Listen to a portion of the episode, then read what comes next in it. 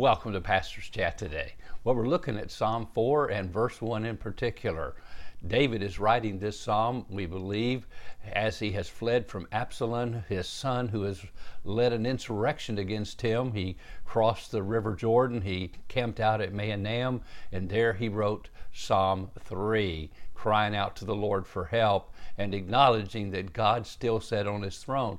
Now he's writing Psalm 4, and maybe it's a few days later, and he again is calling on the Lord just before he goes to bed at night, knowing that God is still sovereign and in charge of the affairs of man, and God will take care of him. Oh my God, help me in the midst of my trials to respond to them the way David did here in verse in chapter 4 verse 1. Listen to what he said. Hear me when I call, O God of my righteousness.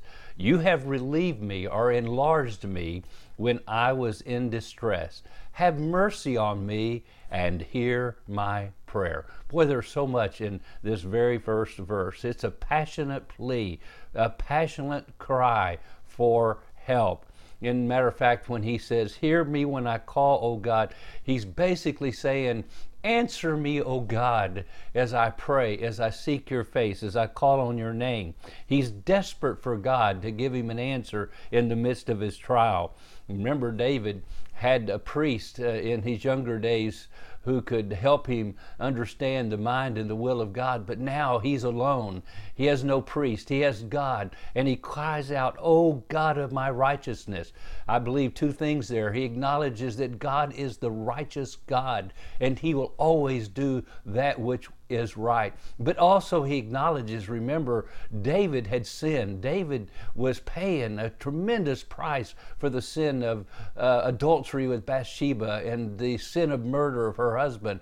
And, but now he cries and pleads for mercy based on God's righteousness, not his. Oh God, my righteousness. And then he's acknowledging, my righteousness is not my good deeds. God, you are my righteousness for you and me as Christians today, Christ is our righteousness. We're robed in His righteousness. We have no plea to come to God and say, Oh God, I've been so good. I've tried to live right. I've prayed. I've gone to church. I've lived like a good Christian. I didn't do this, this, or that. And Lord, please, please, because I am so good, help me today. Oh, no, my friend. We come for grace. And that's why he says, and have mercy on me. Have mercy on me.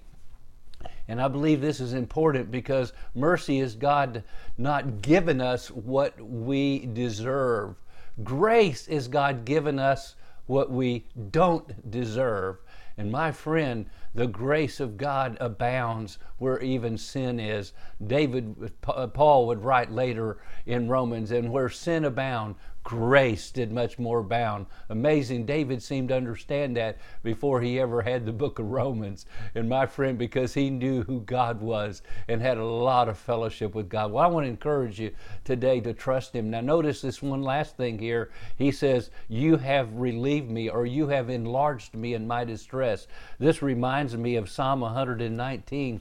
I believe it's verse 67 the psalmist there said, Before I was afflicted, I went astray, but now I keep your statutes. Then down just a few verses, in verse 71, he, the psalmist said, It is good that I've been afflicted, that I might learn your statutes.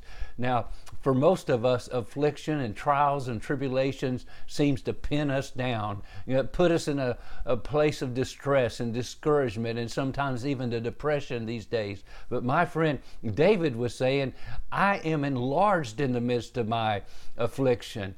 God is working in my life. He's helping me to understand His ways in a more perfect way, to follow Him, to love Him, to worship Him, to live for Him. Yes, I'm paying for the sins of my past, but God knows I need His grace and I need His mercy.